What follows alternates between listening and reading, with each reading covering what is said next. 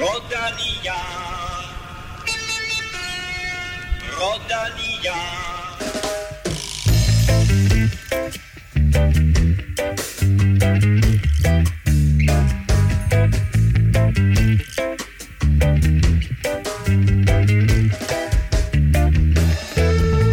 Tour de France er så godt som afgjort. Der resterer kun champagne-etappen til Paris, og Jonas Vingegaard er syv ni tretten vinder for andet år i træk. Og syv niogtyve lyder hans imponerende sejrsmargin på. Og dermed velkommen til mine to imponerende eksperter, Kim Plesner og Stefan Djurhus. Tak for det. Kim, Kim, hvordan går det i Danmark? Nå, jeg tror, det regner mere, end det gør nede hos jer. Det, ja, det drypper faktisk dag, her også. Dagregen her. Heavy rain, siger den på, på ah. vejrudsigten, men ellers stille og roligt. Jeg tror, det første er på onsdag, der går mok herhjemme. Og dermed også lidt røbet, at vi ikke sidder det samme sted, fordi Stefan, du og jeg, vi sidder og kigger på hinanden. Mm. Vi sidder lige nu på et hotel i Paris, hvor vi lige er tjekket ind her søndag morgen, men vi er faktisk inviteret til afslutningen på Tour de France af Skoda. Vi var i Alsace i går, og vi fik lov til at cykle afslutningen på tyvende etape. Det gjorde vi, og det var jo altså, det var en, en, en vild oplevelse egentlig, at uh, få lov at køre de sidste uh, to stigninger på, uh, kan man sige, der hvor Tour de France blev afgjort, og uh, jeg vil sige, det Det var rigtig sjovt at køre de to bjerge og se, hvor mange danskere der var dernede, men også at se, hvor mange Pinot-fans der var dernede. Altså, vi ved jo godt, at Thibaut Pinot er en stor fransk mm. stjerne, men jeg tror aldrig nogensinde, jeg har, jeg vidste ikke, at det var så stort, øh, hvor der var så mange skilte, og så op i øh, Pinot Corner der, der øh, på, øh, på Petit Ballon, øh, tæt på toppen deroppe, der var det jo øh, hans øh, fanklub, og selv da vi kom forbi, mm. øh, der var der god stemning, og øh, det, Jamen, det, det var, var helt, det var helt, og ved du hvad, jeg havde glemt, hvor fedt det er. Det der. Og jeg har, jeg, har, jeg har faktisk aldrig cyklet en Tour de France-etappe med tilskuer på. Jeg har kørt op i bilen engang mm. øh, med, med, med T V to op i Alpe d'Huez, og det var selvfølgelig også vildt. Men det her med at få lov til at cykle op, hold kæft, hvor var det fedt. Det var virkelig fedt. Og altså, også det, det, der er noget legendarisk i, at man tænker, her skal vi se dem køre cykelløb lige om lidt. Det bliver måske afgørende. Og så også, når man så står, øh, kan man sige, på, da vi så står på toppen af, af stigningen, øh, Le Markstein, øh, der kan vi jo, eller stigningen havde pladsvarsel, men øh, vi står jo op ved, ved, ved mål, og så kan man jo se, hvordan løbet bliver kørt, øh, og selvfølgelig kører det lidt hurtigere, end, end vi gjorde, men, øh, men det er meget fedt, at man kender stigningen sådan helt detaljeret. Mm. Altså det er lidt anderledes, end når man sidder og kigger på, på billeder af en stigning, og man har, kender profilen, og man har måske set det før på tv, men, men når man sådan har den så friske hukommelse, så ved man lige præcis sådan, åh, oh, der kommer lige den der stykke, kommer man hen over mm. toppen, så kommer der måske lige et godt sted at angribe osv., så Det giver, altså, det giver lige lidt ekstra, men, men, men stemningen trods alt var lidt vildere, da rytterne kom, end, end da vi var der lidt tidligere på dagen. Og også derfor, at, at Vinjebo og Moberg kører afslutningerne på etaperne hver dag, og mm. Rolf vil så også nok køre noget af dem. Skud til Rolf. Nå, øh, hvad hedder det, Kim? Vi plejer at sige, ikke en Velropa-podcast uden en dansk sejr, og det var et cykelkast fra Holstik. Ikke en uh, Velropa-podcast uden uh, fyrre millimeter fra en dansk sejr, er det ikke sådan, vi plejer at sige? Det er da i hvert fald inden, det er indenfor. Ja. Mere, mere om det uh, lidt senere, hvor du også skal høre fra Andy Schleck, der har mange fine ting at sige om dansk cykling. Vi skal naturligvis også quizze og have uddelt en kop, og den sidste, uh, sidste Laser Kinetic Core hjelm til en af jer dejlige mennesker, der støtter på tier punktum d k. Uden jer, ingen podcast. Tak til alle, der har været med i lang tid, og velkommen til fire nye. Thomas, Albo, Julie og Torben. Og jeg kan informere jer to om, at Torben, det er min far. Så min far støtter nu Velropa-podcast. Ja, det er rigtigt. Og til dig, der sidder derude og tænker, jeg skal være ligesom Torben, jamen det er aldrig for sent at komme med på tiervognen. Så det vil være rart, hvis du ligesom over otte hundrede og tres andre lyttere har lyst til at bakke op om Velropa-podcast. Vi har stadigvæk et par præmier her hen over afslutningen på Tour de France, og der kommer naturligvis også præmier resten af året. Mit navn er Claus Elming, og du lytter til Velropa Podcast, præsenteret i samarbejde med Continental Dæk. I år kører hele syv World Tour hold på Continental Dæk, her i blandt U A E, med gårsdagens vinder Tadej Pogačar og danske Mikkel Bjerg. Continental er bannerfører for sikkerheden på landevejen, både med Share the Road-kampagnen og Sikkerhed starter med dækket. Vi er også præsenteret i samarbejde med Skoda og Oddset fra Danske Spil. Velropa Podcast præsenteres i samarbejde med Oddset fra Danske Licensspil.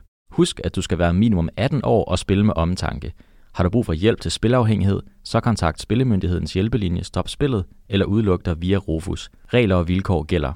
Vi lægger ud lidt usædvanligt med at kigge på stillingen i årets Tour de France, og den er jo super, super dejlig set med danske øjne, fordi Jonas Vingegaard fører her inden sidste etape, og han har altså hele syv minutter og niogtyve sekunders forspring, som vi talte om i quizzen i sidste uge. Så er det altså tæt på historisk, det er det største forspring i... Ja, det sidste årti, ikke siden to tusind og fjorten, hvor øh, Nibali han vandt med øh, syv, syvogtredive, har der været et øh, større forspring mellem nummer et og øh, nummer to. Så kommer Yates-brødrene, de er nummer tre og fire. Det var meget, meget tæt på, Kim, at du fik Adam Yates i, i top tre, men, men det lykkedes altså ikke. Carlos Rodríguez holder... Jeg fik Adam Yates. Du fik Adam Yates, og den, den, var du, den var du også lidt sent på. Altså, der var ikke rigtig nogen af dine Simon Yates øh, vedmål, der gik hjem. Du var ellers meget ihærdig til at starte med, men, og det var faktisk meget, meget tæt på, vil jeg sige. Nå, Carlos Rodríguez holder fast i sin femte plads, Pelle Bilbao bliver seks, og Jai Hindley falder lidt fra tænderne, var jo op og lægge nummer et, øh, og, øh, og var nummer tre, og så videre. Noget han lige har ført tøjen, Jai Hindley, en enkelt dag, gjorde han ikke det undervejs? Det mener jeg, han gjorde. Jo, han vandt, øh, han vandt øh, den der første bjergetop, ja. Præcis, præcis jo. Øh, Félix Gall bliver en flot nummer otte, David Gody holder sig øh, i top ti, og Guillaume Martin kommer lige ind i top ti, så altså to franskmænd her på niende og tiende pladsen, de er henholdsvis treogtyve og seksogtyve minutter efter, siger altså også lidt om Om, øh, om den dominans, som øh, Vingegaard og, og Pogačar har haft, men især Vingegaard selvfølgelig. Pinot øh, kommer ikke i øh, top ti, men bliver nummer elleve, og så røg øh, Sepp Kuss ud øh, på grund af sit øh, styrt i går af top ti og ender på en, øh, på en tolvte plads. syvogtredive minutter efter, hvilket er helt vanvittigt. Øh, et hundrede og halvtreds mand starter etapen i dag i Paris, og nummer et hundrede og halvtreds i klassementet, det er trommesolo Michael Mørkøv. Og dermed så har vi dansk både i top og bund af årets stilling i Tour de France, og som vores gode ven Rasmus Skov skrev til mig i går, den perfekte danske Tour-sandwich. øh, og så får Jonas Vingegaard jo øh, sin hyldest på øh, Champs-Élysées i aften, syvende i trettende og øh, så går turen ellers til Holland, Kim, inden han bliver fejret i Danmark. Ja, så altså i Danmark, der er det jo den sædvanlige, øh, jeg tror, vi skal til at have omdømt, øh, omdøbt øh, Rådhuspladsen til Jonas Vingegaard Plads, tænker jeg øh, retfærdigt efter, et, efter to sejre, det vil blive en tradition. Det tænker, det tænker der er et E M tooghalvfems landshold, der har det, og måske et håndboldlandshold. Ja, men, vand, men vandt de to gange? Nej, men håndboldlandsholdet har trods alt vundet nogle V M efterhånden. Det er håndbold. Er det? Nej, stop det der. Ja. Mange, mange gode venner i håndboldverdenen, som bliver sure nu. Ja, ja. Men, øh, ja, men jeg tænker, det bliver det samme som sidste år med, med balkon og hundrede tusind mennesker og pandekager og Tivoli og, og, og jeg skal give dig skære. Og, øh, og så er der noget med, at jeg tror, det er dagen efter, så er det jo Glyngøre, den store fejring. Mm.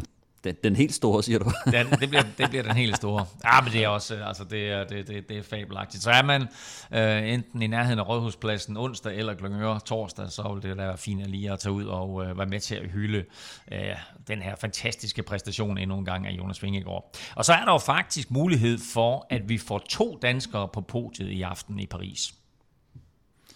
Ja, Mads P.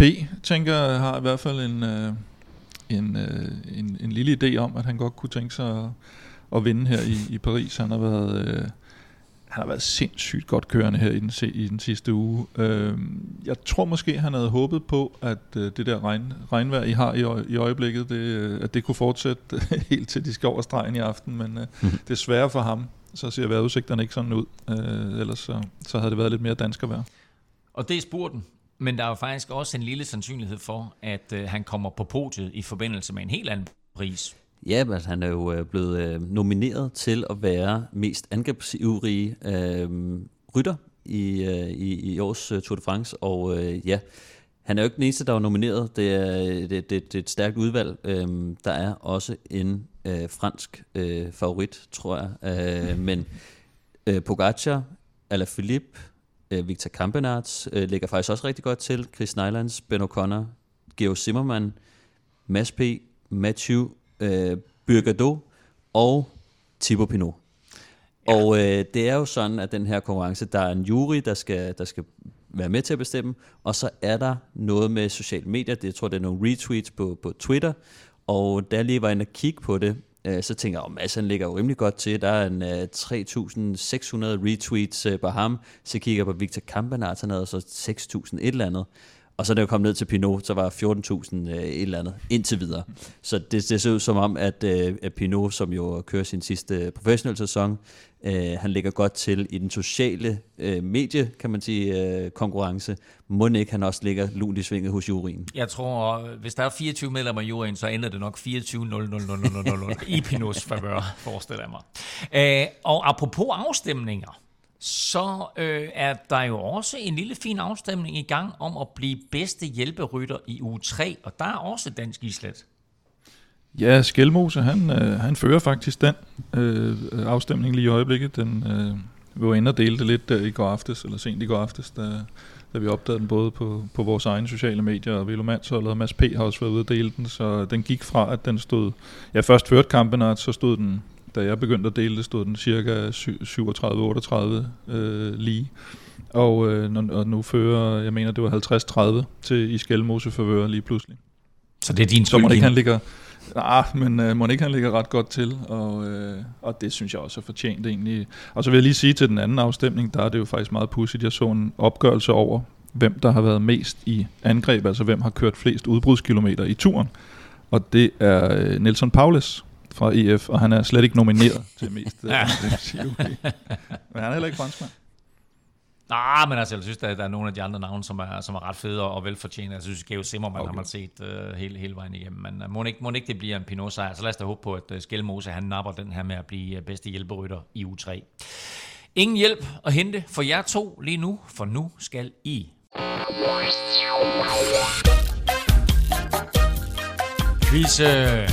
Og øh, Kim, du kan være heldig, fordi øh, Stefan kom til at tale lidt over sig i bilen her på vej til Paris, fordi øh, jeg havde planlagt en quiz, der hed øh, Giulio Ciccone vinder øh, den prikkede bjergetrøje. Hvem er den seneste italiener, der har gjort det? Kender du svaret, Kim? Italiener? Ja. Mm, åh, det er ikke lige på stående fod. Nej, men Stefan, han begyndte at læse sådan en statistik højt for mig, og så kigger jeg bare på ham med sådan en blik. Ej, ej du, kender du det? Ja, det kender du godt, Kip. Når man lige kigger på ham, og så kan man bare se sådan, fuck, den skulle jeg bare ikke have sagt. Fordi det var quizzen. Det var quizzen. Hvad er svaret, Stefan? Det er Chiappucci i tooghalvfems. Så det er, wow. det er et stykke tid siden, der er det senere, der har vundet bjergetrøjen. Nå, så har jeg en anden quiz til jer her, øh, som jeg overvejede, men så tænkte jeg, at den er alligevel for kryptisk. Men øh, gårdsdagens øh, mål, øh, Le Markstein, der vandt den svensker i både treogfirs og syvogfirs. Hvem var det? treogfirs og syvogfirs. En svensker? Hvad fanden hed de dengang? Det ved jeg sgu ikke. Nej, I får svaret her. Victor Pedersen eller sådan et eller andet. Ja, ja, ja. Nej, svaret er Ingemar Stenmark, fordi det var nemlig World Cup i slalom. Okay. Nå, den rigtige quiz er... eller den nye quiz, vil jeg hellere sige, er Kasper Asgreen var ganske, ganske få centimeter fra at vinde to etaper i træk. Hvem er den seneste rytter, der har præsteret det i Tour de France? Altså at vinde to etaper i træk. Vinde to etaper i træk. Hvem er mm. den seneste rytter, der har vundet to etaper i træk i Tour de France? Kim, du har faktisk serveretten. Det står atten atten mm. mellem jer to. Er spørgsmålet forstået? Ja. ja. Så har jeg kun én ting til jer to. Og dig, der sidder og lytter med. Lad nu være med at google.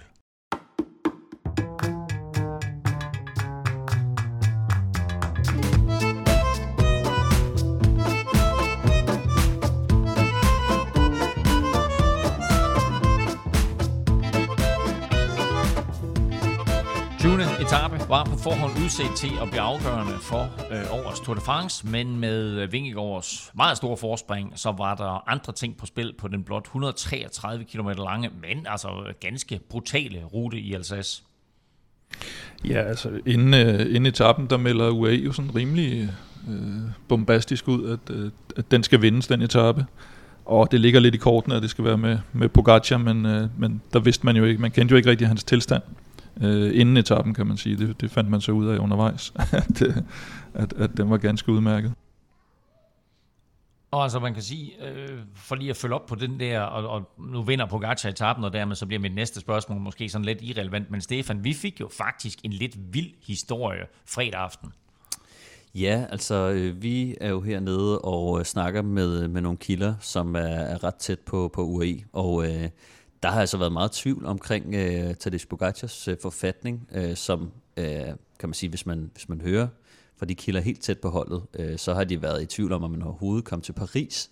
Øhm, og jeg synes også, efter man hørte, kan man sige, at han led det første knæk, hvor han siger, øh, kan man sige, efter enkeltstarten, hvor han var sådan, okay, hvis det begynder at regne, så skal I bare se løjer, og så får han et knæk mere. Og efter den, tror jeg, har det været rigtig øh, slemt for ham, og øh, det var sådan, at de faktisk tvivlede på, om man overhovedet ville komme, øh, komme til Paris, så nu blev det heldigvis anderledes. Det var, øh, det synes jeg var, var ham vel ondt, øh, kan man sige, at komme tilbage, og det var, en, det var en god måde at lukke af på, men vi hørte jo også tidligere, hvordan han havde øh, selv sået lidt tvivl, hvordan øh, kæresten skulle ligesom øh, tale ham, tale ham ind på, at ej, nu, nu, nu, nu giver du den altså lige en skalle og sådan noget, ikke? Og, og det er lidt nye takter, vi hører fra, fra Pogačar, men, øh, men han har åbenbart været i, i skidt forfatning, og kommer jo også til den konklusion til sidst, at måske forberedelserne måske ikke havde været helt så gode alligevel, mm. øh, men, men er jo noget, som, som kan man sige, det, når han kommer ind til turen, så har han jo troet på det hundrede procent, øh, men er jo så blevet, kan man sige, har holdt så lang tid, men har måske godt kunne, vid, kunne mærke, at, at Jonas han er altså på vej til noget, og når han så endelig knækker, så har den været rigtig hård for ham at, at sluge. Og jeg kan fortælle også, at jeg talte med Jonas Vingegaards kæreste kone, Trine, i går, mm. og i øvrigt var svigermor Rosa der også. Mm. Og Trine sagde noget meget interessant, og det var, at, at inden enkeltstarten og inden Col de la Loze, der var de faktisk lidt bekymret for, at det her forspring mellem de to skulle være sådan noget seks otte sekunder-agtigt inden Champs-Élysées, og så at Jonas og Pogačar skulle ud og ligge og sprinte om bonussekunder. Mm-hmm. Ikke? Altså, og det er jo egentlig interessant, at det der har været op og vende, og det er jo helt sikkert noget, som, som de har talt om, at øh, det vil være rimelig vigtigt for Jonas at sætte noget tid i banken. Det ender så med at være rigtig, rigtig meget tid i banken, og det var der ikke nogen, der kunne have forudset, men altså, det var jo Jumbos plan hele vejen igennem. Til gengæld, som du siger, Stefan, vel ondt, synes jeg faktisk også, mm. at Pogačar får lov, ikke får lov, men, men altså simpelthen tager det i sin egen hånd, og vinder tyvende etape på virkelig, virkelig fornem vis. Og jo også tydeligt på den måde, Kim, at U A E lader et udbrud slippe af sted, men de holder det i kort snor, så de ved, at Pogačar kan hente det øh, og, og vinde etappen til sidst.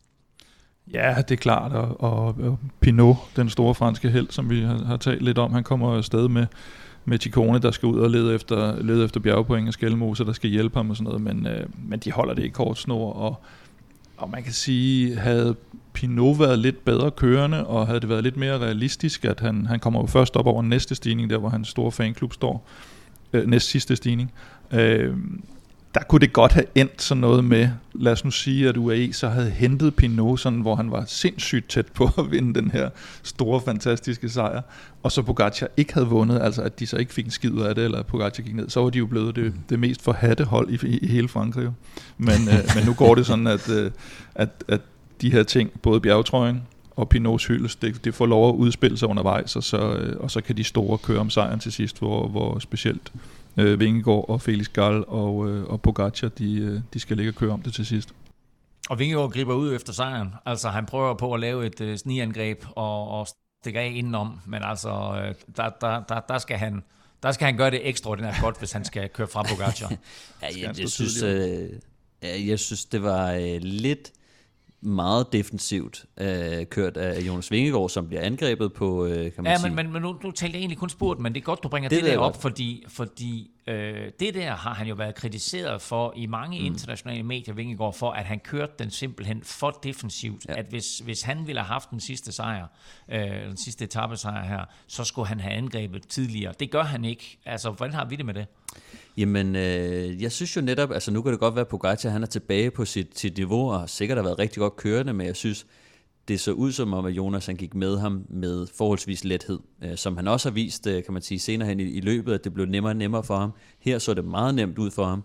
Pogačar angriber, sætter farten ned, øh, kigger sig lidt omkring, ved ikke rigtig, hvad der, skal, hvad der skal ske, og der sidder man jo og tænker, nu kunne han godt køre. Altså, der er syv og et halvt minut i banken, øh, der er få kilometer til toppen, turen er slut, griber du ikke lige ud efter den sidste sejr. Øhm, og det gør han bare ikke, og det synes jeg er lidt mærkeligt. Det er meget muligt, og det skal man jo altid tænke over, det er meget muligt, at han også har været rigtig presset og ikke kunne, men det, det så bare en, ud det, som om... Det, det var at der han, en af sportsdirektørerne for Jumbo derude at sige, at ja. Han havde faktisk ikke de bedste ben. Nej, det er så det. Øh, ja, det, det ved vi, han har jo, kan man sige... Ja, ja, ja præcis. sang, set over vores, tre uger. øh, vores, øh, vores sang, øh, de bedste ben, ikke? Men... Øh, Men, øh, men ja, altså det er jo det, man skal tænke over. Jeg synes bare, det så ud som om, at, øh, at han var meget bedre kørende. Formentlig har han jo ikke været det, men jeg synes, ja, generelt har der været den kritik, men så kan man sige, i år, særligt i år, fra starten af sæsonen, har man set, hvor, hvordan han har været sådan mere aggressiv og mere mm. i gåseøjne grådig, og det synes jeg er meget fedt. Altså det klæder ham at være lidt mere aggressiv i det, øh, og det har han jo været, kan man sige. Nu var han det på enkeltstarten, kan man sige. Er du sindssyg, han var, han var aggressiv mm. der, ikke? Men, men der, ja, altså, det, men der det er meget også, muligt. Men der var også en Tour de France, der skulle afgøres. Her var det bare et spørgsmål om, hey, jeg kommer til mål med Pogačar og, og Félix Gall, og så er det sådan, det bliver. Øh, men, ja. øh, men, han, men altså han, han, og vi talte også lidt om det øh, på de to etaper øh, hvor de kommer til mål sammen her den forgangne uge, at han griber ikke rigtig ud, han tester ikke muligheden Nej. For at sætte Pogačar, og det er måske Nej. Noget respekt fra helt tilbage fra Paris-Nice, at hvis han, hvis han kommer med sådan et angreb, Øh, mm. om han så brænder øh, for meget krudt af, og så Pogačar kan lave et modangreb. Ja, altså det er jo altid øh, ret øh, nervepirrende at blotte sig selv. Øh, hvad hedder det? altså på, i et cykelløb, ikke? Øh, hvad hedder det? alt, alt, alt omkring blotning er nervepirrende. Nej, men altså, øh, det er altid at, at tage fronten og, og gå all out, øh, og, og der sidder nogen på dit hjul, der ved man aldrig, hvor meget de har i tanken. Med Pogačars øh, acceleration, så kan det gå stærkt, mm. øh, men man siger, når, når, jeg vil sige, når, når den samlede sejr er sikret på den måde, Præcis. Så vil jeg sgu, kan man sige, havde det været, øh, havde det været mig, syv, eller havde det været mange andre kilometer. Typer, øh, så havde man måske prøvet at fyre den af, velvidende, at det kan være, at man, man kommer ind tyve sekunder efter Pogačar øh, på toppen, men, øh, men ja, jeg ved ikke, der er noget, der er noget sikkerhed over, over, over Jonas, eller hvad siger du, Kim? Jamen, jeg tror også det her, som vi talte om, at øh, jeg tror, det betyder sindssygt meget, det her med, hvad for et mindset man går ind til nogle etaper med, ligesom vi talte om, at Pogačar, ja. Efter han havde fået klø på enkeltstarten, så lige pludselig går ned dagen efter, fordi nu, nu alt den her illusion om, at han kunne vinde turen, og han skulle i gul trøje på enkeltstarten, den er fuldstændig slukket. Så han mm. går ind øh, ret mentalt slukket til, til en bjergetap, hvor han egentlig skal være op og køre og klar, hvor Jonas, tror jeg, her også er sådan mentalt øh, træt, at det er jo afgjort nu. Så tror jeg ikke, man kan lade være med at sige, at jeg skal bare igennem, jeg skal bare sikre den, jeg skal ikke styre det, men det betyder ikke det helt store for mig, det her. Så, så jeg tror ikke, eller det kan gå, så, så derfor føler han måske, at han ikke lige har de bedste ben, når han sidder der. Øh, men måske har det noget at gøre med, at det ikke er, fordi han lige pludselig har mistet øh, formen fra den ene dag til den anden, men at, men at han øh, simpelthen bare øh, er et andet sted oven i hovedet, at nu skal den bare køres hjem. Det, det tror jeg også kan have en indflydelse i hvert fald. Ja, så han kører efter, efter den plan, som de har lagt på forhånd, og det synes jeg også, at man, man tydeligt, tydeligt kan se, at øh, det er jo nærmest ligesom at, at spille Cycling Manager med, med Jonas Vingegaard, ikke? At han gør, han gør ret meget, hvad der, bliver, hvad der bliver sagt, og nu har det så også fungeret ret godt for ham, så, så hvorfor skulle det være anderledes? Men interessant også, at den her tyvende etape blev så vild og var så fed og lå på det tidspunkt, han gjorde på, og så er det ikke, at det er Alperne eller Pyrenæerne, men det er en etape i Vogeserne, mm. og Kasper kan gå og forudsage det jo i vores uh, turoptakt, at det her, det kunne altså blive en magisk etape, og det blev det jo på mange måder, øh, fordi udover den her kamp om, om selve etapesejren, så var der jo også øh, kampen om den prikkede bjergetrøje, øh, der var inden etappen seks point mellem Ciccone og Félix Gall øh, omkring og, og skulle køre til Paris og, og stå på podiet i Paris med den prikkede bjergetrøje. Øh, og der havde jeg da troet, at de to, de ville ryge udbrud sammen og skulle kæmpe om pointene hele vejen, men uh, Little Trek, de overlod altså intet til, til, til uh, tilfældighederne. Nej, når vi taler om, at U A E forsøgte at holde det hele samlet på etappen, så, så holdt øh, nærmest Mads Pedersen, øh, Mads Pedersen holdt øh, det hele samlet hen til, til første stigning. Øh, fordi der var, den, den skulle ikke ryge af hænderne på dem. Øh, Campenaerts og, og hans gode værelseskammerat og, og, og, og hvad hedder det, social media øh, kompagnon. Jasper Philipsen. Ja, det havde de jo helt klart aftalt, at de skulle ud og, og, og vise mm. og lave lidt show-off der. Stikker afsted for kilometer nul, og, øh, og de havde sagt inden øh, for den sportslige ledelse på Little Trek, at vi skal have de første sytten point. Øh, det, det, dem skal vi simpelthen bare have. Og det kunne man se, det var hele holdet indstillet på, og så går Skjelmose med øh, Ciccone op på bjergene og, og kører lead-out, og på den første bjergspurt tager de de tre første pladser. Man kan se, at Gall går slet ikke med, øh, fordi han, øh, kunne man så se senere, han gik faktisk efter at prøve at, at vinde etappen, så, så der blev ikke så meget kamp om den, men, øh, men til gengæld så blev den kørt øh, relativt safe hjem, og det har den jo gjort over flere etaper, det er jo ikke kun den sidste her, han har sikret den på.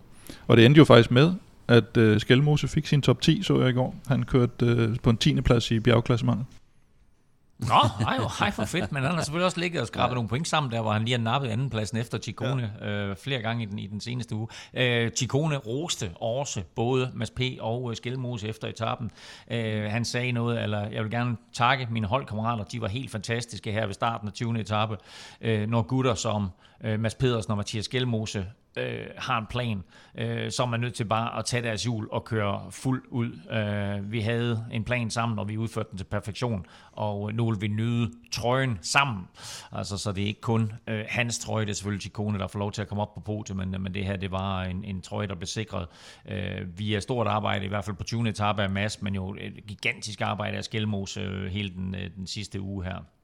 Øhm, Udover de her fine momenter i etappen, som vi lige har været omkring, så var der altså også et par alvorlige styrt, og vi så der nogle blodige billeder af et par styrtede ryttere. Ja, det var specielt øh, Sepp Kuss og Carlos Rodríguez. De ryger jo altså ned lige bag ved Jonas Vingegaard. Øh, placering et og to efter Vingegaard på første nedkørsel i et, øh, i et venstresving. Og øh, det kommer frem øh, efterfølgende, at det er Carlos Rodríguez øh, forhjul, der simpelthen øh, knækker. Og så ryger han ud, og øh, de slår begge to en salto mortale. Og, og det, det, det var meget mystisk, fordi man, det, det er ikke så tit egentlig, man ser øh, hovedskader eller øh, flækkede øjenbryn og sådan noget, når de, når de ryger ned sådan i et sving. Mm. Der er det jo mere sådan på siderne af kroppen, øh, albuer, knæ, hofte. Øh, men her er der begge to flækker simpelthen øh, venstre øjenbryn, og det, og det bløder godt ned af dem. Og øh, det er lidt ærgerligt, det koster kus, som man siger. Det kostede ham jo uh, top ti-placeringen, og, øh, og han så noget forslået ud, må man sige. Øh, og, øh, og så får Carlos Rodríguez jo kæmpet. Altså han mister øh, fjerdepladsen til Simon Yates, men han får jo kæmpet sig helt vanvittigt igennem i forhold til, hvad, han fik så også en tidsstraf bagefter faktisk, øh, med, jeg tror det var tyve sekunder. Fordi han fik jo, fik jo relativt meget pace af sin sportsdirektørbil, da han skulle op øh, lige efter. Så han fik ja, lidt to hundrede og halvtreds frank og, og reduktion af, af både bjergkonkurrence og, og, og pointkonkurrence. Men, men jeg vil også sige, jeg var inde og se en australsk fodboldkamp for mange år siden, eller for nogle år siden, i, øh, i Adelaide. Og øh, der spiller de jo på sådan en stor cricketbane, kæmpe bane jo. Og bolden er i den ene ende, og i den anden ende, der ligger der en spiller og er skadet. Og så kommer der simpelthen en medical team ind og behandler ham inde på banen, mens spillet foregår ned i den anden ende. Ja. Der tænkte jeg, det der, det er alligevel sindssygt. Og så ser man i går, hvordan ja. øh, både Sepp Kuss og Carlos Rodríguez bliver behandlet, altså siddende ved siden af en lægebil, hvor det er sådan, at, at de tør blod af ansigtet på dem og sætter en mm. bandage omkring panden på dem. Altså, kørende på cykel. Altså, altså hatten oh, det... af for cykelrytter. Hold kæft, det er nogle hårde bananer. Ja, og så efterfølgende, der ved en fejl, der får jeg zappet over, da etappen er færdig, får jeg zappet over på en Superliga-fodboldkamp, tror jeg, hvor det er mellem Lyngby og F C K. Og så siger de, ej, der ligger tre F C K-spillere med krampe. Ej, var det altså også synd for dem og sådan noget. Og de har, næ- de har næsten spillet en hel fodboldkamp på en måned, ikke? Så, så, øh, så dermed har vi i den forskel. Her udgave af Velropa Podcast allerede lagt os ud med hele håndboldverdenen og hele fodboldverdenen. Skide godt. Nå, Gody styrtede også. Det så, ja. det så vildt mærkeligt ud. Ja, men øh. det, det, var, det var et af de der, ligesom da Chris Nylands, han lige pludselig skulle have en flaske ja. øh, på en nedkørsel i et sving, så skulle Gody lige pludselig med vold og magt sidde og bakse lidt med sin radio, netop også i et, et hårnålsving næsten, og det, det skal næsten gå galt jo. Øh, anderledes var det med, med Madouar, den, den franske mester der. Han, øh, han styrter opad, mm. og det er simpelthen øh, tre, øh, tre belgiske cykelfans, der, der mener, at de skal ud og have, have flaget ind i hans styr, øh, som man ja, har set nogle tåbeligt. gange, når de, når de går lidt amok. Øh, skete ikke det store, men, øh, men lidt ærgerligt med, med, med så mange styrt på ellers en, en utrolig festlig etape. Der var ikke nogen, der væltede. Stefan og mig i går... Øh Til gengæld så fik vi serveret rom, og vi fik serveret vingummi, og vi fik serveret alt muligt op ad bjergene der af de danske fans, og det var en fornøjelse. Så sidder I og lytter med derude, så, så tusind tak til alle sammen. Øh, Jonas bliver treer på etappen, øh, efter altså Pogačar, der vinder, så bliver Jonas overhalet af Félix Gall på stregen, så øh, Pogačar etter, Gall toer og Jonas treer, så altså ikke en dansk etappesejr på tyvende etappe. Øh, og vi fik heller ikke en dansk etappesejr dagen før, men holy mærte, hvor var det tæt på. Asgreen kicks hard now. Is Kasper Asgreen going to win two days in a row? Here goes Matej Mohorič. Asgreen and Mohorič drag race for stage nineteen. Photograph. Og det målfoto viste desværre, at Matteo Mohorič knep sig lige foran Kasper Asgreen og vandt nittende etape, som vi jo på forhånd havde udråbt til en mulig danskerdag. Det blev en fuldstændig vanvittig kaotisk etape, og Kasper Asgreen viste for anden dag i træk sin fantastiske form, men han blev altså snydt på stregen. Ja, altså fuldstændig vanvittigt, at det lige var ham, der kom tættest på af de danskere, vi havde forventninger til, og, og så ikke mindre vanvittigt, at det så bliver afgjort med, jeg tror det var femogfyrre millimeter på, på målstregen, og, og det er sådan en, hvor de kører over stregen, og, og så kigger de bare begge to på hinanden og siger, who the fuck, hvem vandt den her, ikke? Ja, det, han, han vinder uh, Mohorič, Mohorič uh, han var sgu lidt Mohorič, uh, han vinder med nul komma nul nul fire sekunder. Det er fire tusinde dele sekund. Det er, det er den mindste sejrsmarken i år, og det er den mindste sejrsmarken i en hel del år. Jeg har ikke kunne finde ud af helt præcis, hvor langt det går tilbage, men fire tusinde dele af et sekund mm. vinder han.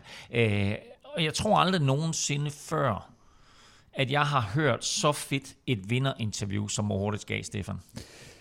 Ja, det var godt nok øh, ærligt, vil jeg sige, og, og, og virkede sådan øh, meget, meget menneskeligt. Han starter jo også med, altså sådan, øh, han er jo, kan man sige, i tårer af, af mange øh, grunde, men, men det første, han snakker om, er, hvor hårdt det egentlig er, og hvor meget han har offret og forberedt sig på at komme til Tour de France, og hvordan han så oplever, at alle andre er også rigtig, rigtig gode. Ja. Og det er, sådan, altså, det er virkelig, virkelig svært for ham at bare komme igennem nogle af etaperne og, og hænge på, når de andre kører, og så begynder han at snakke om, hvor hurtigt Asgreen kørte.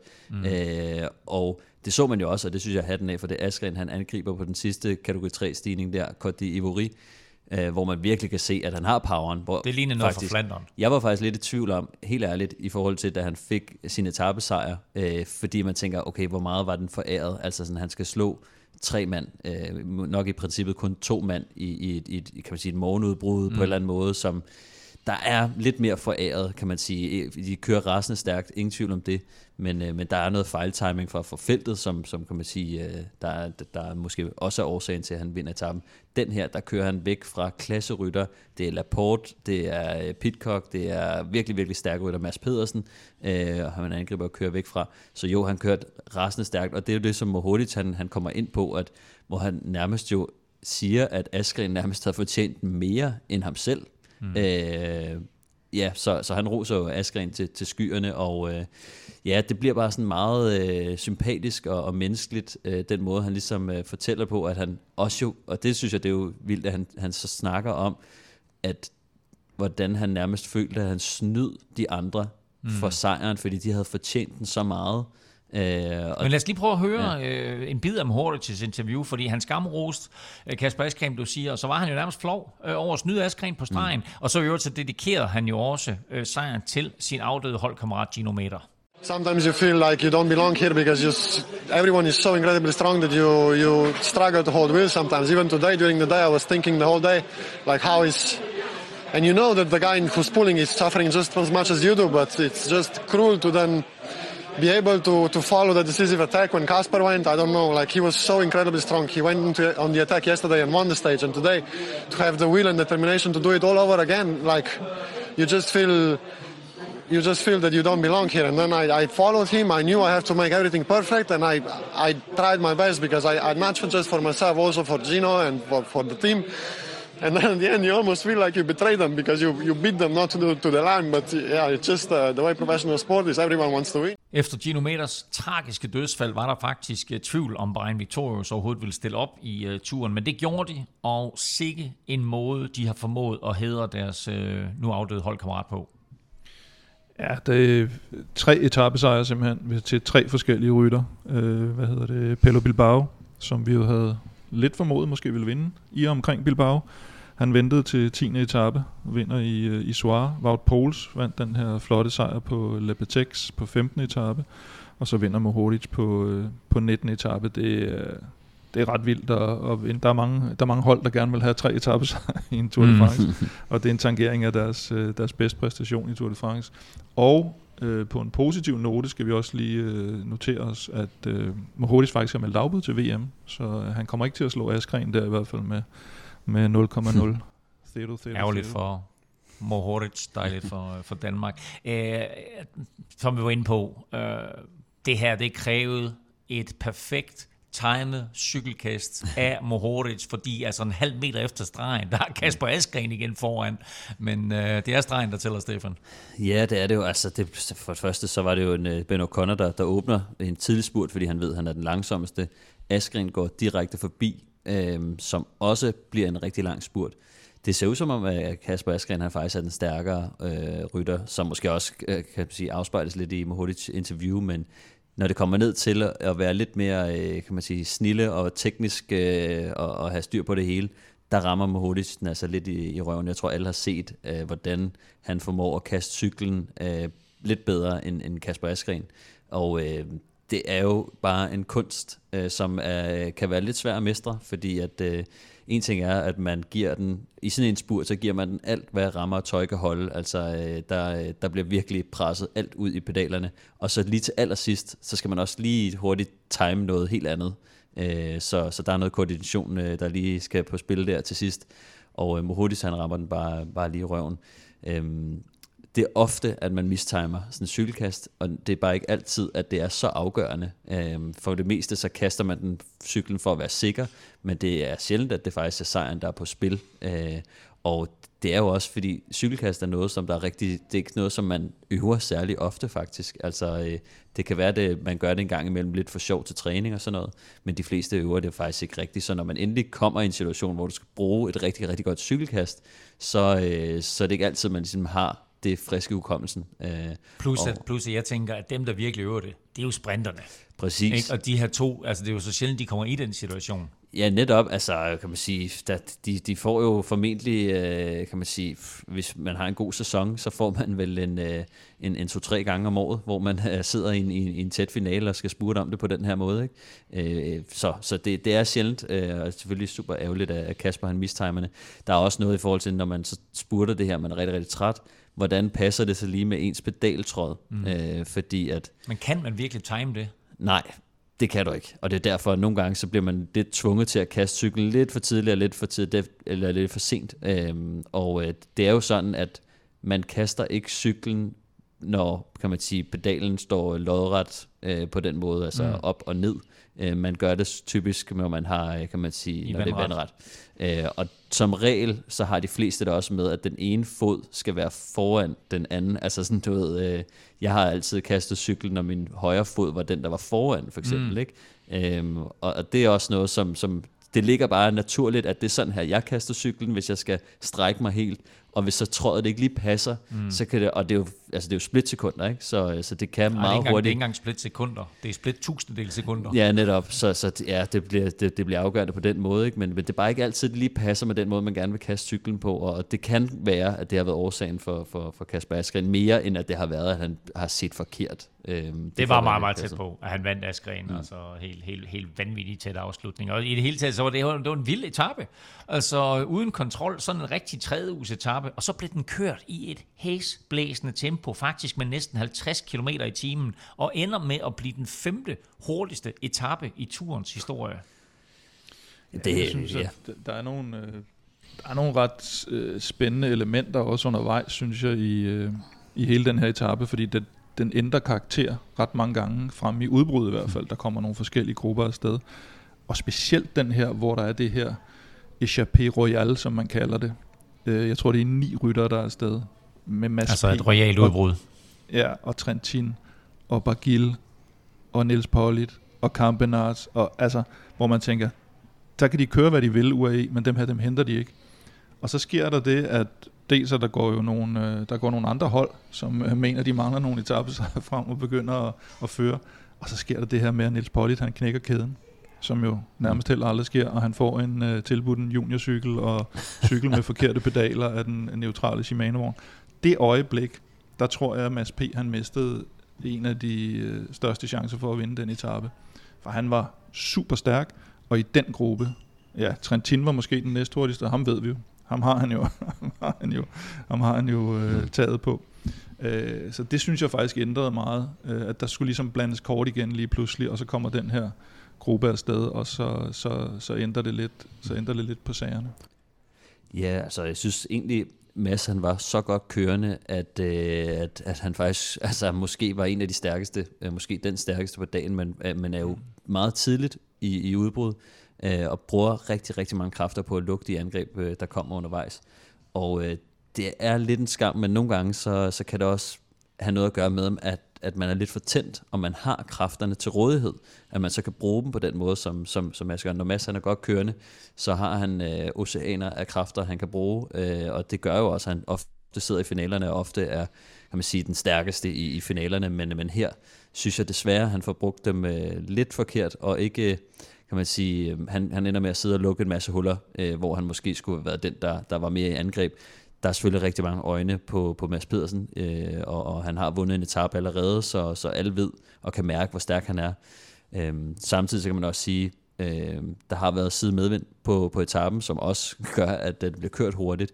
Så når der er nogen, der kører, som for eksempel Asgreen og Mohorič især, øh, så bliver det rigtig svært at hente dem, hvis de får et hul. Når de har side medvind hjem, og de to store øh, motorer, så skal altså, du skal ikke tøve ret lang tid, før, før at øh, de er øh, hvad hedder det, kørt, øh, kørt langt ud i horisonten. Så, øh. Sol, måne og stjerner og mm. vind stod helt rigtigt på den her dag, og dermed så betød det altså de der et hundrede og tooghalvfjerds komma otte kilometer mellem Moira og Montagne og Poligny blev kørt med niogfyrre komma en kilometer i timen. Asgreen-trioen kører de sidste tredive kilometer med vanvittige tooghalvtreds kilometer i timen. Altså, jeg tror knap nok, jeg kan få min cykel op på tooghalvtreds kilometer i timen. De kører de sidste tredive kilometer med et snit på tooghalvtreds. Det er altså, det er altså helt vildt. En hurtig herre, som blev snydt igen, det var Jasper Philipsen. Han har vundet fire etaper i år, men vi ser her i øvrigt, ligesom dagen før, at han begynder sådan at lege politimand. Altså, vi var lidt inde på det sidst, men altså, hvad går det ud på? Ja, sidste gang, der var det jo... Der var det det her med, at han ikke ville have, at Lotto skulle have en ekstra mand med op i udbrud, og han nærmest øh, skubbede øh, Pascal Enghorn ud i rabatten.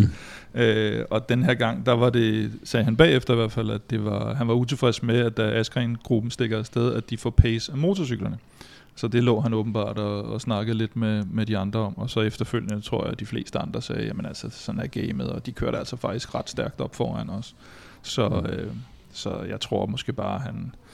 Ja, yeah. i uh, in the heat of the moment, der, der, der synes han måske, det, det ikke lige gik hans vej, og han havde fundet frem til, til, den rigtige, til det rigtige sted at være på den etape, og, og vil måske godt vise, at han kan andet end at spurte, hvilket han jo kan. Uh, jeg mener, han blev, blev ikke toer i Paris-Roubaix i år også. Uh, og... og, og uh, Og, og, og så er der selvfølgelig nogen, der tolker det lidt som om, at nu har han fået storhedsvanvid, fordi han lige pludselig har vundet alle de her sprinteretapper og kom i den grønne trøje, men, øh, men sådan helt faktuelt, der var det i hvert fald noget om motorcyklerne. Ja, netop, og jeg synes, det er, det er lidt sjovt at se, hvordan en øh, rytter kan have så meget succes, og så alligevel nærmest blive mere upopulær, fordi han ja. har lavet nogle af de der ting. Ja, netop. Altså, og det tror jeg, man, det skal man lige passe på. Nu har han nu blevet øh, en stjerne på øh, relativt kort tid, altså jeg vil sige, særligt sidste år i turen og vinder på Champs-Élysées. Øhm, altså, der er man noget kæmpestort. Det har han jo været noget tid, men i år er jo der, hvor han for alvor træder op øh, og, og, og, og grøn trøje igen. Øhm, men på en eller anden måde, så, så, så den måde, han har opført sig på, er, er rasende upopulær. Og det er sådan noget, som jeg sidder og tænker, det skal man passe på med at gøre for meget, fordi at, øh, der begynder de andre hold altså at blive lidt træt af en, og, øh, og så begynder det at, kan man sige, mm. så ligesom om, at der begynder at være lidt mere modvind for ham, fordi alle de andre hold, de, sådan, øh, de prøver, de, de under ham det ikke, og når de andre rytter ikke under dig det, så bliver det bare sværere at komme frem til fadet. Lige, jeg tror, han kommer til at slippe rigtig godt afsted med det i, i år, men, men, men den der opførsel, det er sådan noget, der, der plejer at komme tilbage og, og gøre lidt af. Helt sikkert øh, en eller anden form for upopularitet i feltet øh, omkring Jasper Philipsen. Til gengæld, Stefan, som vi siger, at vi oplevede selv i går, øh, da vi kørte op af de sidste to stigninger der på tyvende etape, hvor mange der råbte øh, Jasper efter os, fordi vi sad i, øh, i sådan Skodas øh, grønne trøje der, ikke, pointtrøjen. Mm. Øh, og jeg vil faktisk sige, det der undrer mig lidt, det var, at jeg synes, det lød som om de sagde Jesper. Så om, yeah. om, jes, om Jasper bliver udtalt Jesper på hollandsk. Jesper. Ja, det men øh, sig, ikke? Jeg forstod det faktisk slet ikke, for alle der øh, råbte Jesper, ved, Jesper, Jesper. Ja, jeg tænker, ej, for helvede hedder Stefan. Hvis jeg ved, hvorfor det er. Hvorfor? Ja. Det er, fordi turen er dansk. jo, du, og apropos, apropos, at turen er dansk, så har feltet jo faktisk også fået en anden politimand, og han er fra Glyngøre. ja. ja, han var også lige oppe og markere der, der. De havde jo, øh, jeg tror det var på det tidspunkt, hvor de netop havde Tish Benot med op, Benot, undskyld, øh, med op mm. i, øh, i det her udbrud også med Mads P. Og så ville de jo helst ikke have, at, øh, at dem, der lå forrest i feltet, de fik hjælp til at, at indhente dem. Så de var egentlig meget godt tilfredse med, hvis der kom lidt ro på nede i feltet. Og der var både Nathan van Højdunk var fremme og lige vifte lidt, og så på et tidspunkt, mm. så kører han simpelthen nærmest sådan frem foran dem, der ligger og, mm. og, og kører hjernen ud uh, helt op foran, og de siger, hey, nu må jeg altså godt lide. Og, det har og vifter af motorcyklerne jo. Ja, og det har bare mere tyngde, når det er, at det er den gule trøje, der gør det. Så, så tror jeg, der bliver kigget lidt på dem, der sidder i... i, i producerrummet, eller, eller, mm. eller hvad hedder det, i juryen, og siger, ah, okay, hvis den gule trøje lige frem kan se, at vi ligger mm. for tæt på, men så må vi sgu nok heller lige stoppe, fordi vi kan ikke have, at, altså vi kan ikke have tv-billeder af, at, at den gule trøje ligger og kritiserer, øh, hvordan, hvordan der vi, øh, vi, vi laver det løb her. Ja, og, og det viser også bare, hvordan at Jonas Vingegaard går fra den der lidt indadvendte type til, absolut. Altså sådan, at den der gule trøje, den har givet ham noget selvtillid, han er stedet i graderne på, på holdet, han har vundet turen en gang før.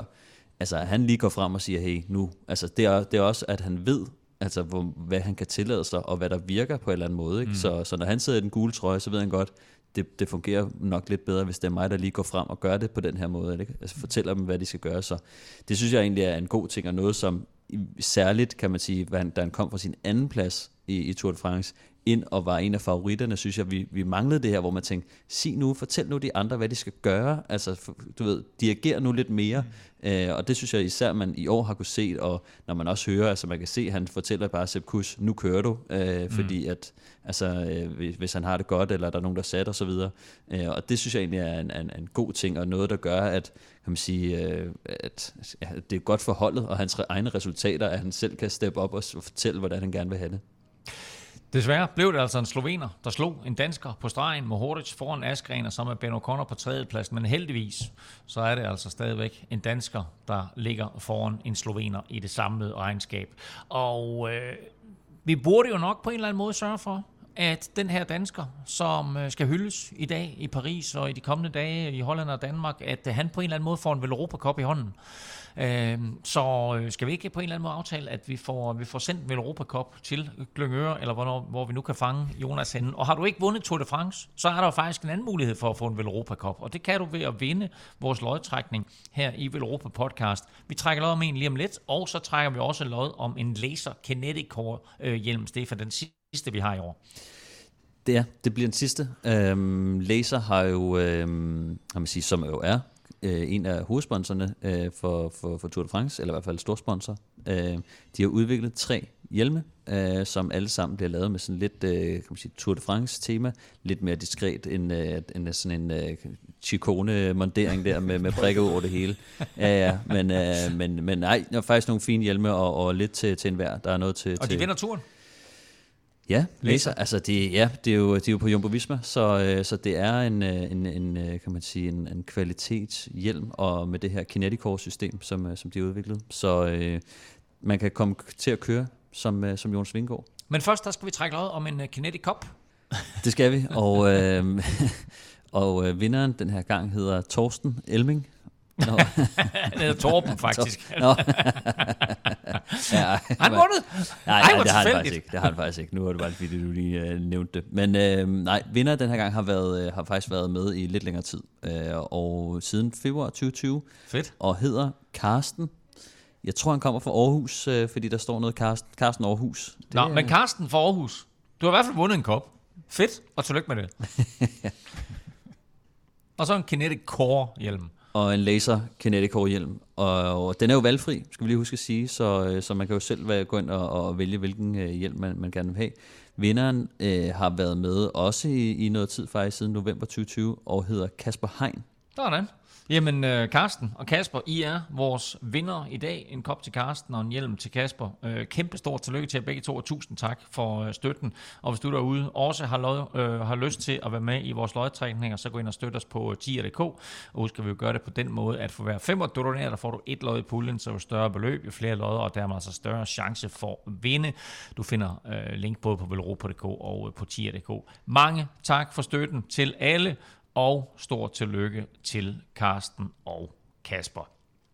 Øh, som sagt er Stefan og jeg jo inviteret til Frankrig af Skoda, og faktisk er Andy Schleck, Skoda-ambassadør, og cyklede med i går sammen med os op af de her øh, to stigninger, de sidste fyrre kilometer og tyvende etape. Efterfølgende fik jeg en snak med den tidligere Tour de France-vinder om løbet, om Vingegaards sejr og status på dansk cykling lige nu. Andy Schleck, how's your Danish? It's not really improving since the last fifteen years. I tried to, I know a few words, but I will not tell you which one they are. I, I shouted them uh, on the bike ride today, but uh, they are not, uh, not nice words. What do you think of Jonas Vingegaard's tour this year? I think Jonas has done an exceptional tour. Uh, nothing non, non, unexpected to me. Uh, to be honest, I think we really could see already in the few race days he did before that he really improved uh, uh, his weakness, which was time planning, uh, a couple of years back. and. and Yeah, now winning the Tour on such a performance. I mean, normally this would have probably finished between thirty seconds and one minute, but yeah, Tadej, uh, not in the shape of his life, uh, uh, bad luck with his preparation, with his wrist. Um, but even though I think um, Tadej, on his best day, he would not beat Jonas this year. We talk a lot about this uh, accumulated tiredness, uh, a strategy from Jumbo-Visma. How do you see that? No, I think, you know, let's talk about marginal gains. Um, Jumbo-Visma took that to a complete new level. Uh, Sky, they talked about it, you know, eight years ago. Um, they were the team dominating, and then Jumbo-Visma slowly, uh, every year they improved, they improved, they improved. And what they show here, um, I think, is perfection. It's, I have no other words. Um, how do you prepare Jonas for this tour? How do you prepare him not just for the tour, but for the time trial? Uh, he was like a machine. Um, there was no... no shifting which was not planned, there was no position changing which was not planned. Uh, he did it like blindfold, um, and yeah, took three seconds on the kilometer to the second one, and this is something extraordinary. And then let's talk about the uh, the state of Danish cycling, because we have eleven riders here, uh, and a lot of them are doing really well, and we have young riders coming up. How do you see Danish cycling right now? I think uh, uh, Denmark is is leading uh, the world at the moment when you see the young guys coming up, and but this is not happening this year. This is what happened the last twenty years in Denmark, in, in, in Danish sport in general. uh, I think the education in the school, that's where it starts, but then also, you know, uh, Bjarne Riis uh, made the Danish people dream a couple of years ago. Then we had yeah um, some more success, uh, my area, Mads Pedersen, all of them, and it just motivates the young one to to you know follow follow this passion and follow this sport. And I think if you look at the national team now of Denmark in, in the World Championship, it's um, probably one of the strongest teams out there, and uh, for a relatively small country. And uh, a young guy uh, that I know that you've been uh, quite excited about is Mathias Skjelmose. What are your thoughts on him? Well, um, I, I, I saw him uh, really in action for the first time last year in the in the Skoda Tour of Luxembourg, which he ended up winning, and, and he's like this kind of, you know, young, uh, skinny, but you see that, that he's really hungry, you know, to aim, aim for more. And, and I think uh, the team, they built him really, really well up. And they did not pressure him at all for this year's tour. Uh, sometimes he, he gets dropped because he don't he wants to lose time, but he does uh, great, great, uh, great teamwork. Anyhow, um, on the couple of days before for Mats or, or for Ava or for Ciccone. Uh, but there's someone, uh, I believe, you know, in two years he'll be, he's a podium contender. Um, I strongly believe so. Uh, he already got great time trial skills. He's obviously uh, a climber. I mean, he won the Tour de Suisse. You don't win the Tour de Suisse when you're a sprinter. So, um, and I think now the magic um, for him, or the key to success, is, you know, don't burn him. You know, let him do this tour, let him enjoy it, and then have a break, come back, and, and don't go too Vuelta. You know, just build him slowly up, and I think yeah, then he will be here. Uh, maybe not next year, but definitely in two years, and be a Tour de France contender. So, so for Mathias, what would your advice be to him? Yeah, just keep calm, keep what you're doing. I mean, he's really he he, he loves what he loves cycling, he loves the sport, he loves racing, and, and, and you know don't don't overdo it. You know, build up uh, slowly, take a break in the winter, and then yeah, uh, try to be a bit better next year. And in two years, I'm cheering for you on the Champs-Élysées. Excellent. Thank you, Andy. Thank you. Som opfølgning på interviewet her kan jeg fortælle, at Andy Schleck øh, stadigvæk føler sig sådan halv dansk, så han følger rigtig meget med i, i dansk cykling, altså både god råd til øh, Mathias Skjelmose her, og også en eller anden form for tro på, at øh, han bliver et øh, kommende klassementshåber, måske allerede om to år, øh, kan være med øh, om de helt fine øh, pladser i, øh, i Tour de France. Så kunne han jo også fortælle Andy Schleck, at øh, den næste store opgave for Mathias Skjelmose øh, og for Mads Pedersen for den sags skyld bliver Luxembourg rundt, hvor de skal ned og køre, og det var et løb, som Skjelmose vandt øh, sidste år. Og apropos næste store opgave, så er der lige kommet breaking frem, at Jonas Vingegaard, jeg ved ikke om det er hundrede procent sikkert, men at han skal køre Vuelta a España. Der er, i hvert fald, øh, der er i hvert fald kommet noget frem nu, som fra spanske medier, øh, som tyder på, at, øh, at, at de siger, at de ved, at øh, han skal køre. Øh, og det er lidt af en bombe, synes jeg, fordi at, øh, man vil sige, hvad man har hørt fra Jonas Vingegaard, han har selvfølgelig ikke sagt noget, men, øh, men jeg kan også huske lige her for, for i går, når han øh, sidder med Tom Dumoulin, som spørger ham, hvad skal der så ske nu? Så siger han, relax, øh, du ved, han ved det ikke rigtigt, men nu skal han lige slappe af. Øh, og vi ved jo fra de tidligere år, at han plejer at, at krydse, eller hvad hedder det, at, at rive hele, kan man sige, efteråret og vinteren ud af kalenderen, hvis det er gået godt i, i Tour de France, så det vil være noget af en overraskelse, hvis han stiller op til Vueltaen, men det er alligevel medier som Marca og, og øh, troværdige kilder, så det begynder, han er lige boblet op her, øh, inden vi inden Han vi går har på. Angiveligt sagt noget med, see you in Madrid, eller see you in Spain, eller hvad har han sagt? Noget i den retning øh, til, til, til Marca, så, øh, så det, det tyder det på, at der er et eller andet med, at han skal køre øh, Vuelta i Spanien. Han stiller også... Men han skal på ferie, selvfølgelig. Ja, jamen, han, nå, ja. Albin Mallorca. øh, hvad hedder det? Han stiller jo som bekendt ikke op øh, i det forestående V M, som er om fjorten mm. dage, øh, men, øh, men øh, Vuelta i Spanien, altså pludselig en mulighed for ham, og det er virkelig, virkelig interessant. Ja, man kan sige, nu vil jeg nok ikke sætte alle mine sparepenge på, hvis det er lige præcis Marca-avisen, den har stået i, men... Øh, Men øh, hvis, det, hvis det skulle gå hen og blive sådan, så bliver det da et helt vanvittigt interessant uh, Vuelta i hvert fald med, med, med Roglič og, og Vingegaard lige pludselig sammen igen, som, som de var sidste år i turen også. Øh, med en Remco, der, der har bekræftet sin deltagelse. Mm. Vi har de her to øh, rytter, der røg ud af, af turen tidligt. Øh, Carapaz og Enric Mas, som jo, som jo formentlig også skal med der. Ikke? Så, så er vi der lige pludselig lidt at se frem til også efter V M, må man sige.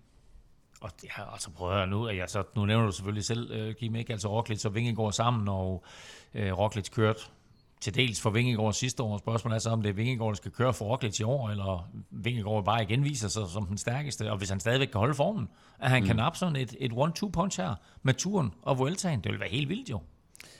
Det vil være ret vildt. Altså, vi taler jo tit om, om det der med at vinde flere uh, Grand Tours uh, på, på, på en sæson, og, og hvor svært det egentlig er. Um, Altså, jeg, jeg tror sgu, de, altså, jeg, jeg kunne forestille mig, at de går ind som, som co-kaptajn. Jeg kan slet ikke forestille mig, at Jonas Vingegaard som, som Tour de France-vinder skulle gå ind mm. som en form for hjælperytter på nogen måde. Øhm, men på den anden side, så, så altså, jeg, jeg er lidt i tvivl om, hvorfor de egentlig vælger at stille op med, med både Roglič og Jonas. Men øh, det kan være, at de, øh, de, de, den her totalcykling, øh, de kører den, øh, kører den videre, og måske er begyndt at blive lidt bange for, øh, for, for Remco i forhold til, mm. til Roglič. Øh, så... Det kan også være, at vi er begyndt at se en, en, en Roglič, der måske, selvom han er jo på, på højt niveau stadig, at, at det måske er, at han måske begynder at glide lidt, kan man sige, at de ikke har lige så stor tiltro til ham, øhm, fordi at jeg tror ikke, Jonas han kommer for at hjælpe Roglič. Du mener, at Giro d'Italia-vinderen har de ikke så stor tiltro til? Ja, men altså han, øh, ja, altså han kommer jo ikke til turen, kan man sige. Øh, så, ah, så det er så, jo men, øh, ja, ja. første step, ikke? Altså, men... Ja. Men, øh, men vildt. De går i hvert fald benhårdt efter at vinde alle tre Grand Tours, øh, Jumbo-Visma i år. Vi har endnu ikke odds på, om Jonas Vingegaard han vinder Vuelta a España tyve treogtyve. Til gengæld så har vi nogle Velropa Specials hængende hos odds punktum d k. Velropa Podcast præsenteres i samarbejde med Oddset fra Danske Licensspil. Husk, at du skal være minimum atten år og spille med omtanke. Har du brug for hjælp til spilafhængighed, så kontakt Spillemyndighedens hjælpelinje Stop Spillet eller udluk dig via Rofus. Regler og vilkår gælder. Lige om lidt kommer vi med de aller sidste spiltips til årets Tour de France, men vi kan lige hurtigt løbe trøjerne igennem, fordi alle er afgjort. Jonas er i gult, Ciccone vinder prikkerne, Jasper Philipsen er i grønt, og Pogačar er i hvidt for fjerde år i træk. Naturligvis rekord, og så at han nu er over hundrede trøjer samlet set i Tour de France sammenhæng. Jeg tror, dagens etape er hans hundrede anden eller hundrede og tredje Aha. etape, hvor han kører en trøje i Tour de France. Øh, holdkonkurrencen går faktisk til Jumbo-Visma, som her i den afgørende uge altså overtog førstepladsen der og vinder også holdkonkurrencen. Lad os kigge frem mod søndagens afsluttende paradeetape, naturligvis med mål på Champs-Élysées. Og når jeg siger naturligvis, Kim, så er det jo faktisk en sandhed med modifikationer, for man skal huske at nyde den i år. Ja, der kommer det her lille O L-stævne næste år, der gør, at de jo skam, på den skamligste vis har, har, har fortrængt Tour de France for, for Paris afslutning, og øh, vi må nøjes med en afgørende enkeltstart nede i Nice. Det skal jo nok også gå hen og blive, gå hen og blive rimelig. Men, men meget interessant jo, så øh, første gang øh, nogensinde, at afslutningen er uden for Paris til næste år. Men i år der er den altså i Paris, Stefan, og det bliver jo den her øh, klassiske boulevardsprint. Det må vi sige, altså, og hvor det bliver spændende, når de kommer ind på Champs-Élysées. Og øh, vi sidder hernede nu og kan se, at det regner lidt derude, så, øh, det, og som sagt, det bliver spændende, når jeg kommer herind. Det er brosten på, på Champs-Élysées, øh, meget, meget, mange af stykkerne, kan man sige, inden, inden omkring mål i hvert fald. De kører otte omgange af syv kilometer herinde. Øh, lige nu ser det ud, som om det, det regner udenfor, og, øh, og det skulle blive ved, men det skulle formentlig stoppe, når rytterne kommer ind. Det kan godt være, at, at brostenene kommer til at være våde. Det får vi at se uh, lidt senere, men, uh, men det kan godt spice tingene op til, til, til det halvfarlige, men, men vi, vi krydser selvfølgelig fingre for, at, uh, de, at de klarer den. Og uh, ja, jeg ved ikke, altså, om, om Mads Pedersen han kan lide uh, regnvejret, det, det, det ynder vi jo at sige. Men, uh, men, altså, vi kan jo håbe på lidt, lidt, lidt danskervejr, lidt dansker brosten. Altså, jamen, Jasper Philipsen er, er, er stor favorit. Er det til Masses fordel, at det for eksempel er, er sådan lidt øh, jeg tænker, Mathieu, ubehageligt forhold? Jeg tænker, ja, både Jasper Støjven og, og Mads P. Er, er en god duo. Det tror jeg bare også Van der Poel og, og øh, Jasper Philipsen er øh, på, på vådebrosten. Øh, så, så jeg tror, den er ret lige, trods alt. Der har været lidt rygter i de hollandske medier her til morgen om, at, øh, at de har lavet en lille aftale på Alpecin om, at de, at de sprinter for Van der Poel i stedet for, hvis det bliver regnvejr, men øh, mm. at de er heller ikke helt sikre på det, medierne, om, om det, det virkelig kommer jeg, til at ske. Fordi, det tror jeg simpelthen ikke på. Nej, altså, det, han, han, han har vundet fire og kan blive sådan, altså selvfølgelig ikke super historisk, men trods alt fem i den samme fem etapesejre i den samme Tour de France vil trods alt bringe ham op i en i en, i en helt lille gruppe af, af succesfulde. Kittel Cavendish-gruppen der. Præcis jo. Nå, gennem hele Tour de France, der øh, er Otze jo fra Danske Spil, og Otze fra Danske Spil med os som partner på, på podcasten her, og du kan på Otze punktum d k øh, stadigvæk nå at øh, spille og se øh, både vores Velropa Specials, men også andre odds til øh, enogtyvende etape her på Champs-Élysées. Der ligger flere Velropa Specials i forvejen, og øh, vi kom med tre i torsdags. Øh, Velropas vinder, Jasper Philipsen, vinder på Champs-Élysées. Øh, så var der Stefans staldtip, Alexander Kristoff i top fem på Champs-Élysées.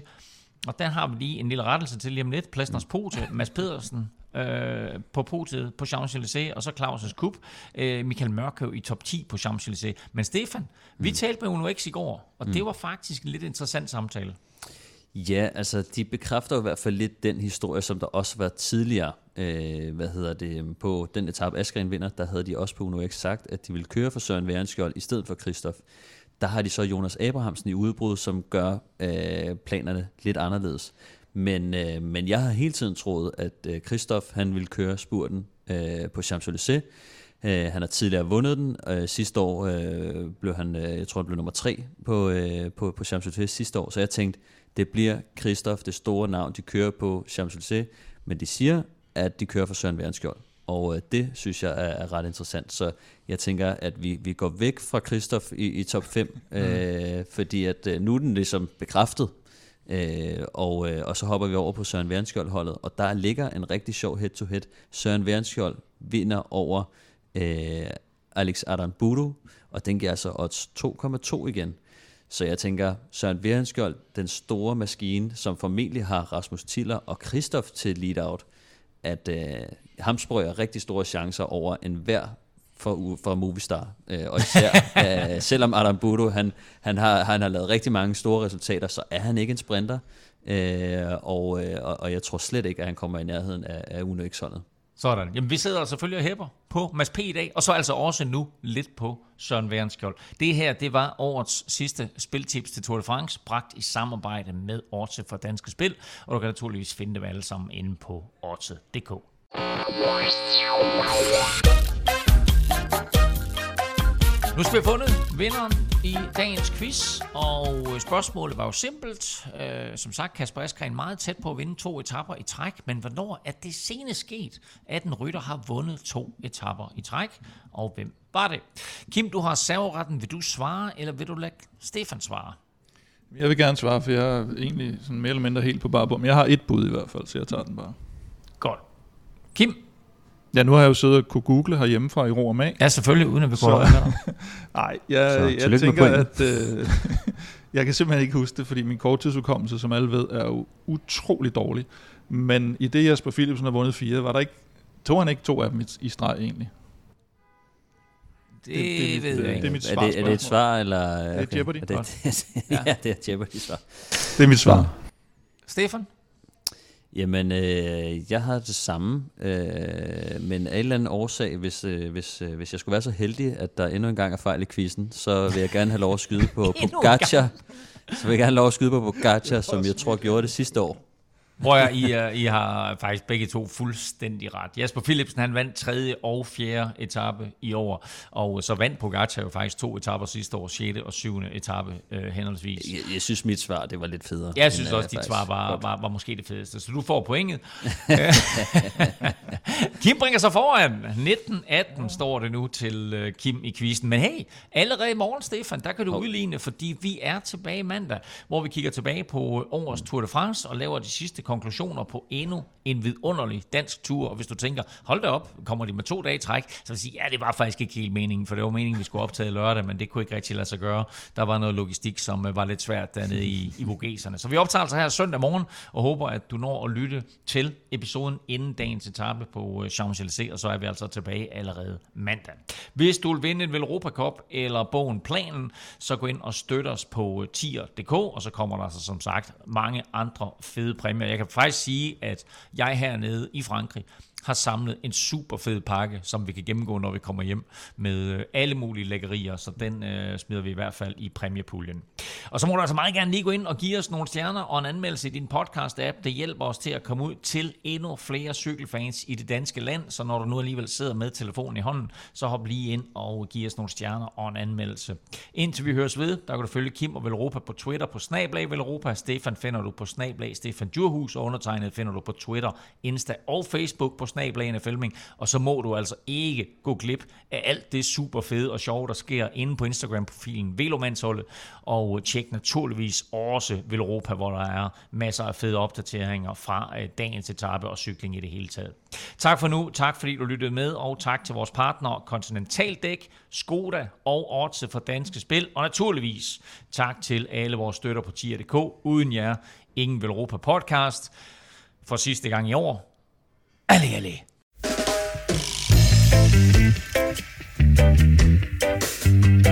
allez.